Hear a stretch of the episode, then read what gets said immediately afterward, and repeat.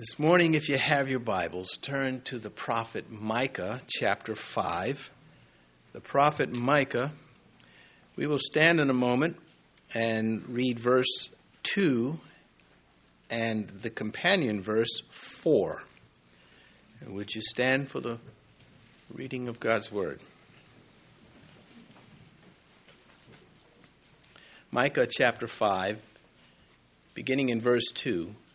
But you, Bethlehem Ephrathah, though you are little among the thousands of Judah, out of you shall come forth to me the one to be ruler in Israel, whose goings forth are from old, from everlasting. And now, verse 4 And he shall stand and feed his flock in the strength of Yahweh, in the majesty of the name of Yahweh his God, and they shall abide for now he shall be great to the ends of the earth.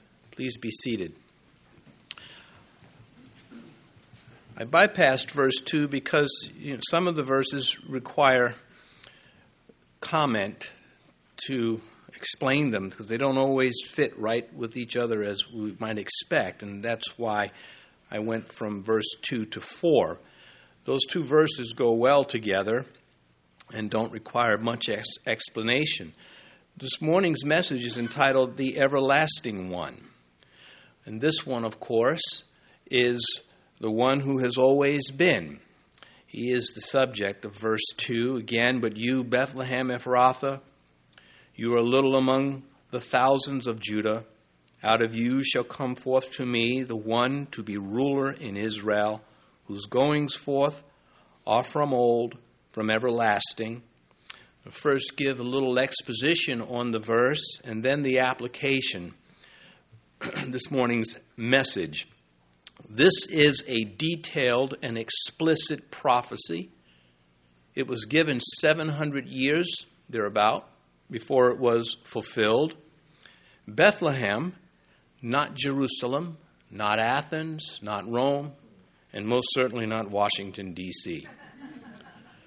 Those great cities have been bypassed for this little village, for the Savior, for God the Son to come into this world. God bypassed them for this arrival of the ultimate deliverer and the Savior of the souls of men. Bethlehem, at the time that this prophecy was given by Micah, was of little interest or importance to anyone and yet it has become world famous because of what has taken place there. It has gained importance that is out of proportion to its size. This is the doing of the Lord. And when you think about it, we listen to the Apostle Paul make comment on such moves by God. In 1 Corinthians 1, God has chosen the foolish things of the world to put to shame the wise. And God has chosen the weak things of the world to put to shame the things of the mighty.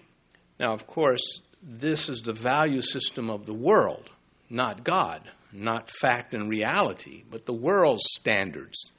And Paul points out well, the world has standards, but God's standard is the one that we honor.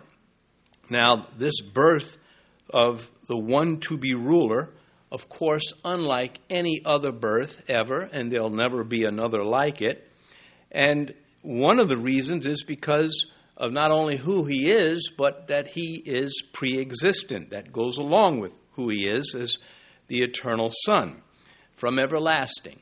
That's eternity past.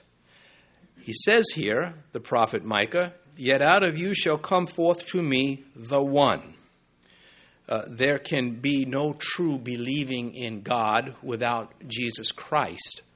He is the one, and He is inseparably attached to God the Father.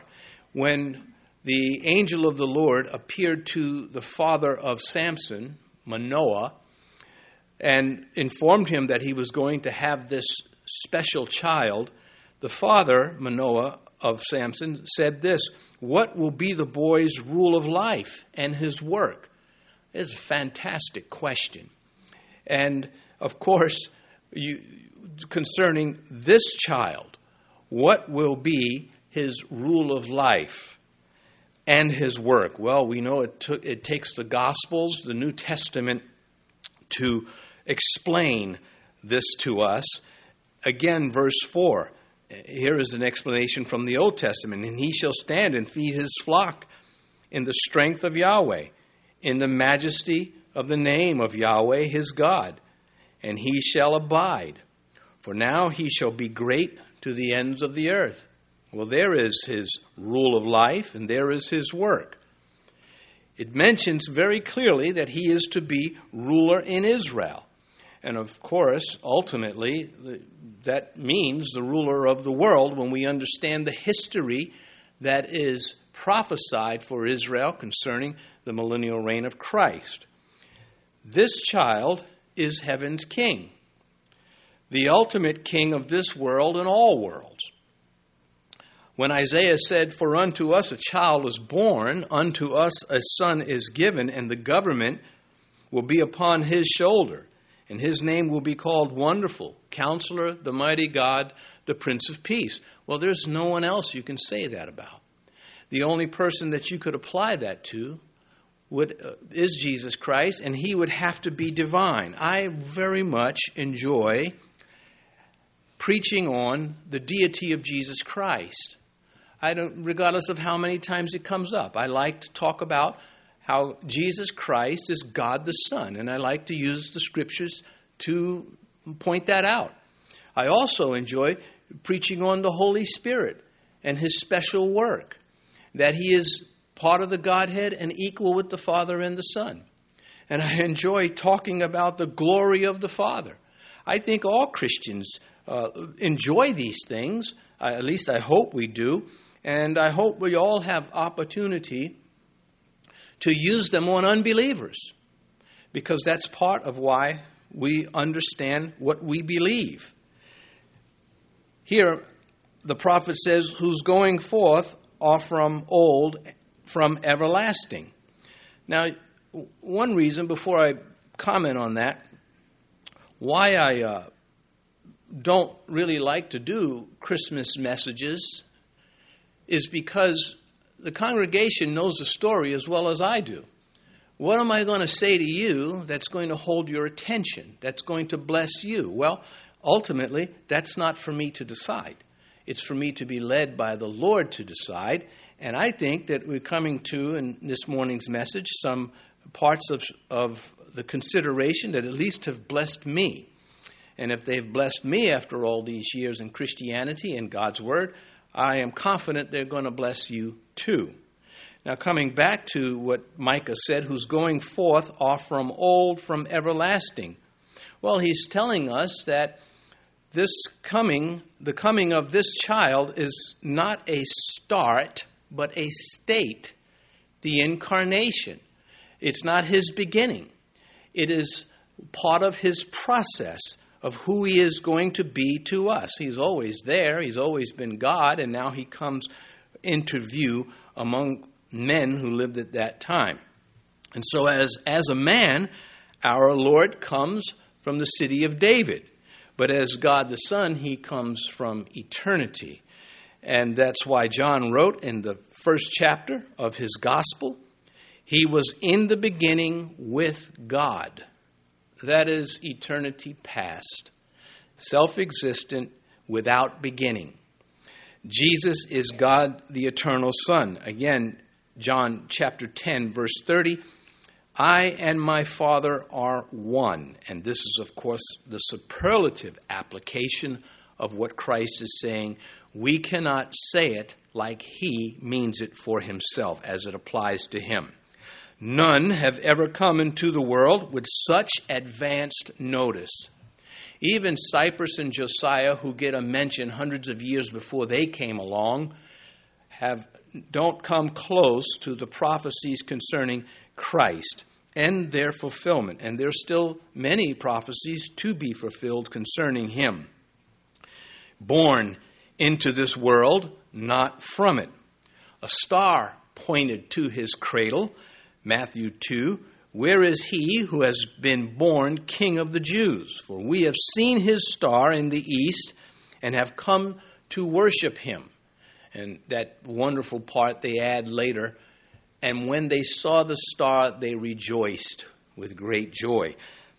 The shining angel, and then a host of angels that were there uh, to the shepherds announcing his arrival. Luke chapter 2. And behold, an angel of the Lord stood before them, and the glory of the Lord shone around them and they were greatly afraid. Then it goes to verse 13 of Luke 2, and suddenly there was there was with the angel a multitude of heavenly hosts praising God and saying, Glory to God in the highest, and on earth peace, goodwill toward men.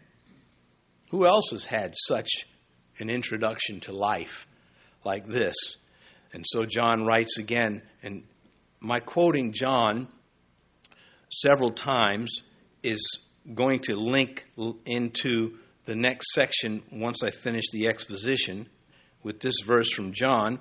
And the Word became flesh and dwelt among us, and we beheld his glory, the glory as of the only begotten of the Father, full of grace and truth. Well, I have grace and I have truth, but I'm not full of either one of those, and neither is anyone else except Jesus Christ. And so here he comes into the world he is the sovereign servant, which to the world is an oxymoron, a phrase that just seems to contradict itself, but it is a paradox, it is a reality. And uh, without his sovereignty, there would be no Christmas story, as it is called. The sovereignty of Christ holds everything together and is accountable before him. Hebrews chapter 1, verse 3. I sure hope we get a chance to share some of these things with lost souls. Who, being the brightness of his glory and the express image of his person, and, here it comes, upholding all things by the word of his power. That's a lot of power. From the atom to everything else, held together by the Christ when he had by himself purged our sins, sat down at the right hand of the majesty on high. He's sovereign, he's all powerful in the universe. Now, sovereignty is not synonymous with dictatorship. God is sovereign, and that means that while he will not prevent men from making wrong choices, he is not defeated by the wrong choices of men. Satan Satan, God allowed Satan to make his choices, but God was not defeated by Satan's choices. And that holds throughout all creation because, again, he is sovereign. His sovereignty does not make him indifferent. Otherwise, there would be no crucifixion. There would be no cross of Christ to save sinners from their sin. And so when we read whose goings forth are from old, from everlasting, it is a powerful statement. It is unmatched. There is no genealogy of Jesus Christ in the Gospel of John and in the Gospel of Mark. And this is the part I mentioned I, I wanted to come to, quoting these verses from John. John presents him as the Son given. Unto us a child is born, unto us a son is given. And he goes on to, that prophet Isaiah does, to speak about his deity. Wonderful counselor, mighty God, everlasting Father, because he and the Father are one. They are inseparable. And so John presents him as the Son given, given taking us nowhere near the cradle. Matthew and Luke, they do. Uh, John and Mark do not. John is spotlighting the deity of Jesus Christ without genealogy because as God, he has no ancestry. And uh, this does not contradict Matthew and Mark, it reinforces everything they were saying. Mark, on the other hand, gives us no genealogy for a different reason. John, of course, saying he is eternal. He is with the Father in the beginning. He has no ancestry. There are sermons in that. there are There is doctrine in that. Mark comes along and he introduces Jesus Christ as a servant to us. No one is interested in the ancestry of the servant. And these lessons are quite profound. Mark chapter 10 For even the Son of Man did not come to be served, but to serve, and to give his life ransom for many. It is very tragic that those of what is known as the prosperity movement teach that Christ is here to serve us material gains. It is, to me, blasphemous to think that God exists to serve us pleasures in this life. The service that He is rendering that is paramount is the salvation of souls. He served us the way out through His cross, through the blood of Jesus Christ that cleanses us from all sins. He died so that when we die, we can be with Him and share His eternity. Servant's value is based on what that servant can do. And the wise men who came to uh, worship before the child Christ, uh, they understood the child was the one, as Micah uses the word, the one who would be ruler. And they approached and honored Christ as king. We Christians are supposed to do the same thing. The world has no understanding of these things as a rule. Some of them do, and they have just decided to blaspheme against it. But many are just downright dumb when it comes to the things of God.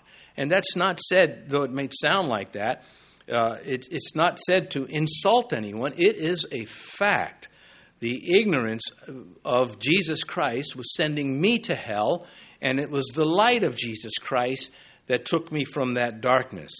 And so when we read in Matthew 2, now after Jesus was born in Bethlehem of Judea, as the prophet Micah had prophesied 700 years earlier, in the days of Herod the king, behold, wise men from the east came to Jerusalem, saying, Where is he who has been born king of the Jews? For we have seen his star in the east and have come to worship him. Now, the Jehovah's Witnesses try to take that word out. They try to change every time that you come across Christ being worshiped in the New Testament and that word only being applied to him, they try to change it, even though they have no Greek scholars, to obeisance. Or they just showed him respect. No, the word means worship. It means he is treated as though he is God, because he is. And uh, in those days, that the wise men had come, the people were very much aware of Micah's prophecy.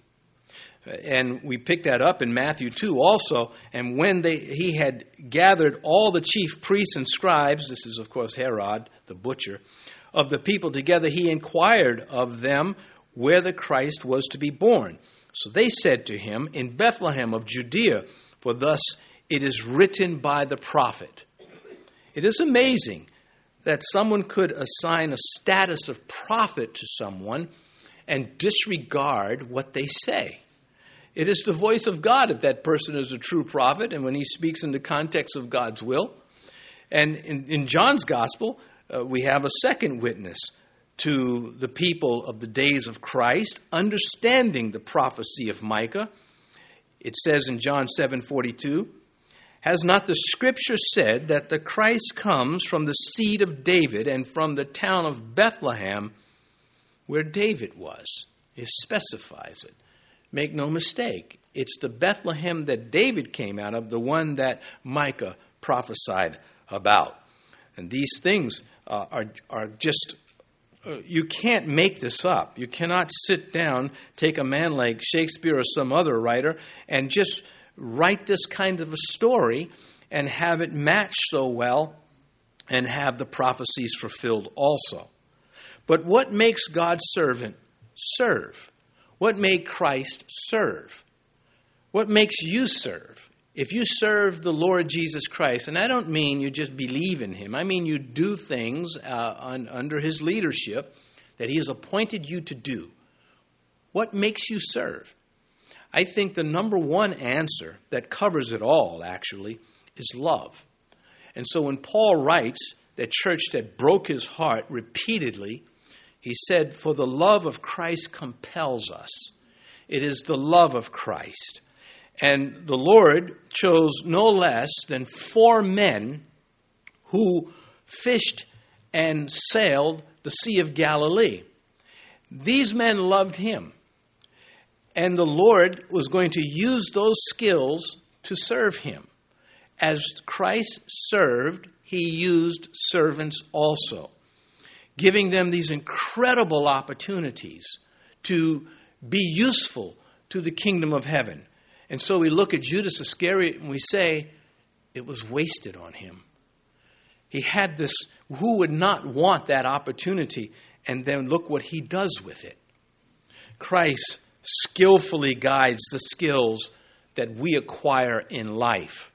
This is part of the story of Christ when Paul says, Imitate me as I imitate Jesus Christ. And we look at him, we, well, I'll pick it up, Mark chapter 6. So they departed to a deserted place in the boat by themselves. You see, he had skilled fishermen who were also skilled sailors on the Sea of Galilee, and there he is using them. He did it repeatedly. He used their skills every time he needed them. And he will do the same with us. And I will add to that.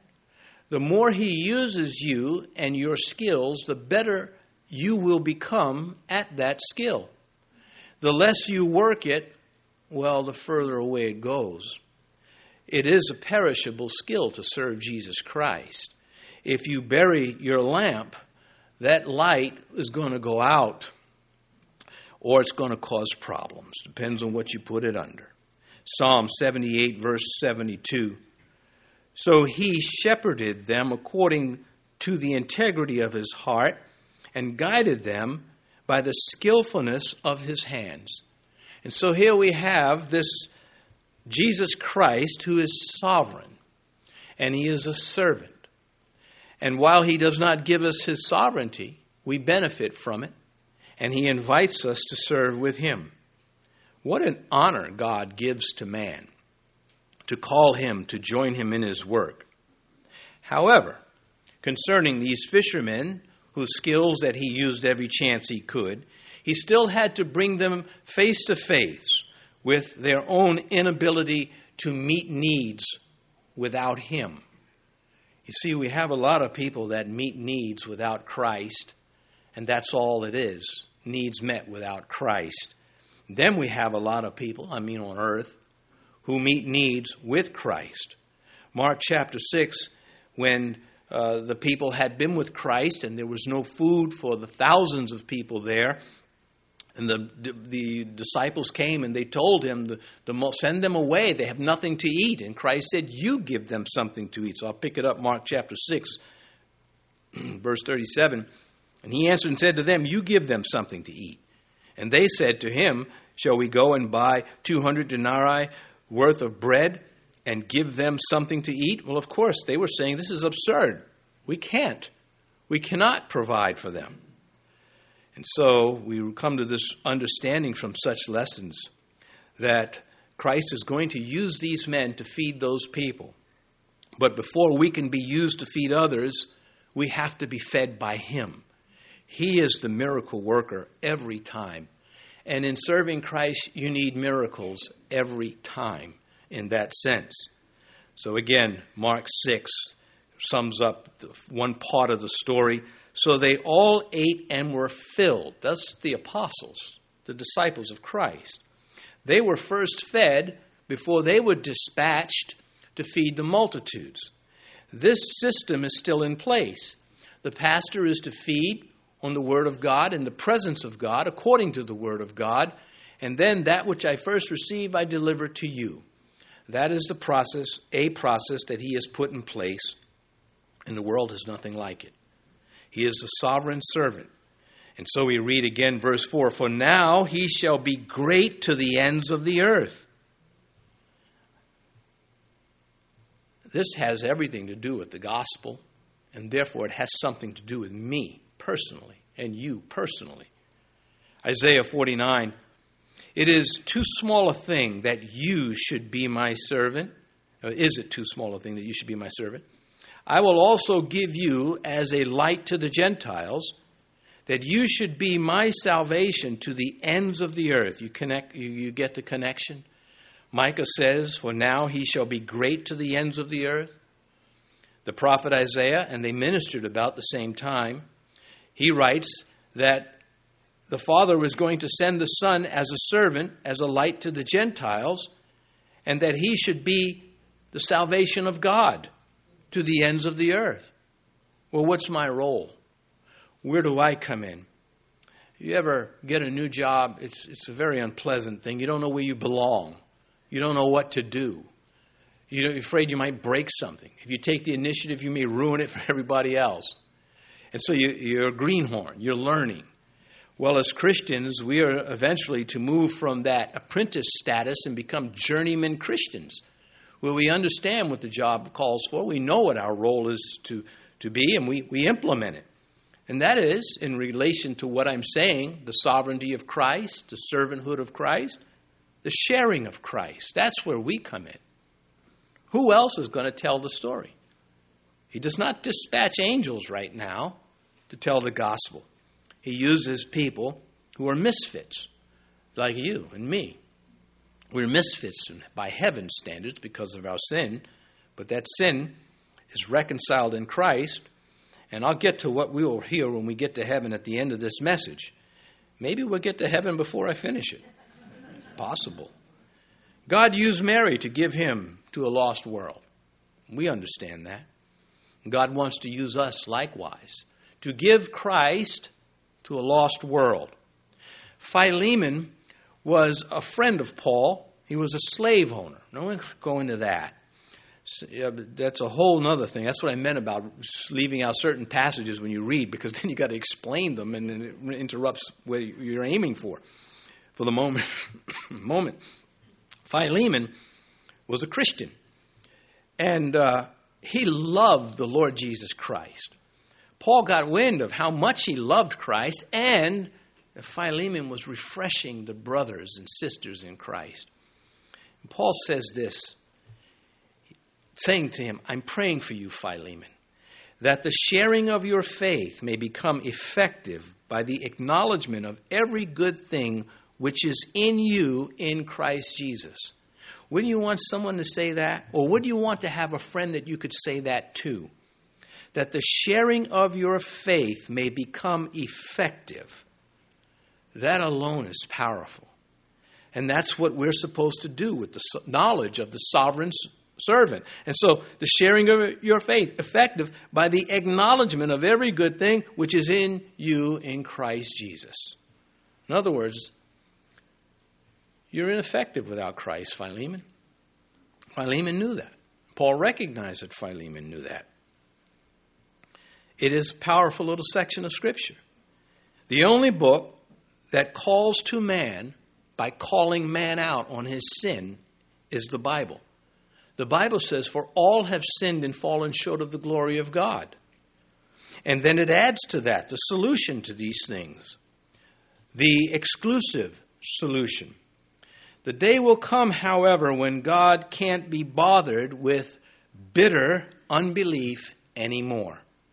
And that will be the great tribulation into the millennial reign where God is very intolerant. intolerant. He will rule, rule with a rod of iron. That is not for the Christians. That is for those born in the millennial reign. Uh, there will not be the tolerance for sin from God that we see it or know it as it is today. But for now, He is saving souls through the truth of the message as we get a chance to share the gospel, and I think the, the, the great prayer of this season known as Christmas, the great prayer for every Christian should be Lord, give me a chance to preach. Give me a chance to share Jesus Christ with an unbeliever. And if I don't find myself around believers, may I be part of the process to strengthen those who do believe. And so we need to remember these things about faith in the presence of unbelievers because they don't know it. Faith is not fanatical, never. Faith is never irrational. Faith is never careless, reckless, or out of control. Faith is aware of the darkness and therefore is cautious in applying the solutions. Faith is ready and discerning. These things uh, other religions lack oftentimes. We look at the fanaticism, we look at the irrationale, we look at the recklessness, but that's not what we see in Christ nor his, his servants. Second Thessalonians, Paul said, Pray for us that the word of the Lord may run swiftly and be glorified. I think we all know these things, but are we stoked by them?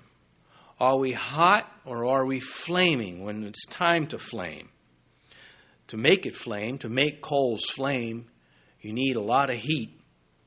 Some wind will help.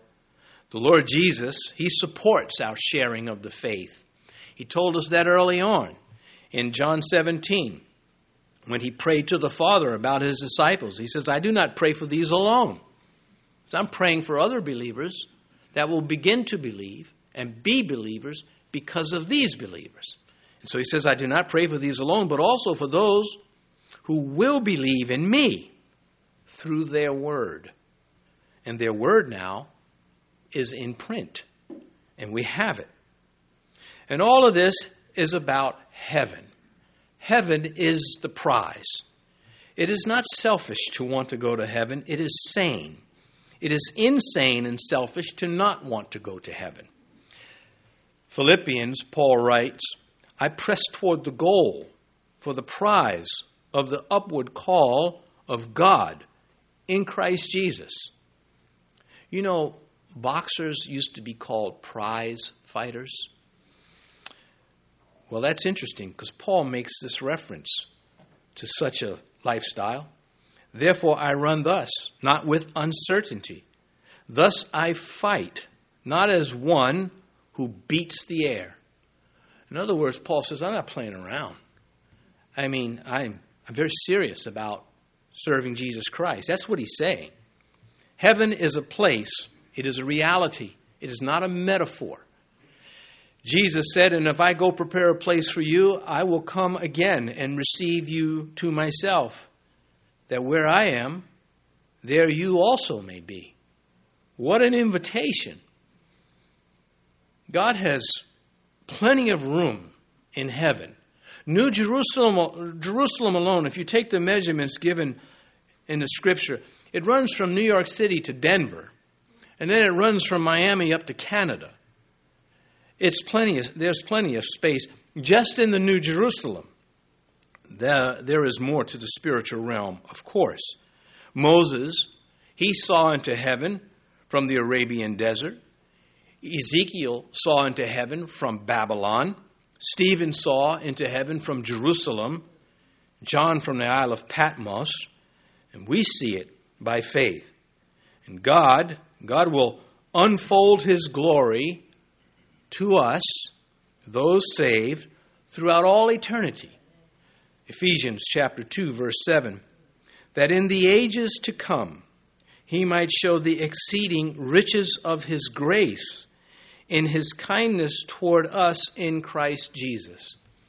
How many times have I used the name just this morning, Christ Jesus, the name in the title or the distinction in the name? Christ, that is a distinction. It distinguishes him from everyone else. The one who would be ruler, the anointed one.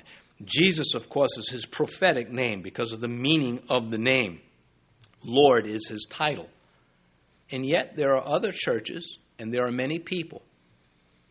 Christ Jesus won't come into their mind today. Other things will. And if it does with some, it doesn't carry the meaning that it carries even with the angels, as it carries with those who love the Lord. When I shed this life, when I die, what will be the first words that I will hear? Will I hear something like this from Hebrews 12, verse 22? You have come to Mount Zion and to the city of the living God, the heavenly Jerusalem, to an innumerable company of angels. What is that moment going to be like? Christmas and every other day for the believer is about heaven. And heaven is a good conclusion to anything. Let's pray. Our Father, we say we love, we love you. We close our prayers so often in the name of the Father, the Son, and the Holy Spirit. It is our desire to be useful to you. It is our desire to not be distracted by the many things in life that compete for our devotion and our attention. We learn from your scripture that at any age, we can be full of the Spirit. We can look to you. It is our request that if there is anyone listening who has not opened their heart to Jesus Christ, to receive a place in the heaven that He is gone to prepare.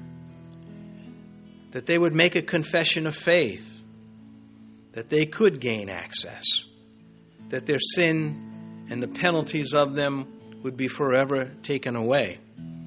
If you would like to open your heart to Jesus Christ, turn your back on a lost and dark world, its doomed and foolish cultures, then make the confession of faith Say, Lord Jesus, I am a sinner. I have broken your commandments. I have done wrong. And I ask you to forgive me. I come to you to ask for forgiveness because there's no one else. There's no one else who died to take my punishment, and there's no one else strong enough to rise from the dead to demonstrate that He is indeed sovereign and almighty. I give my life to you right here, right now. And now, Father, if anyone has made this prayer this morning, may they not hesitate to let their confession be known to men. These things we pray in Jesus' name. Amen.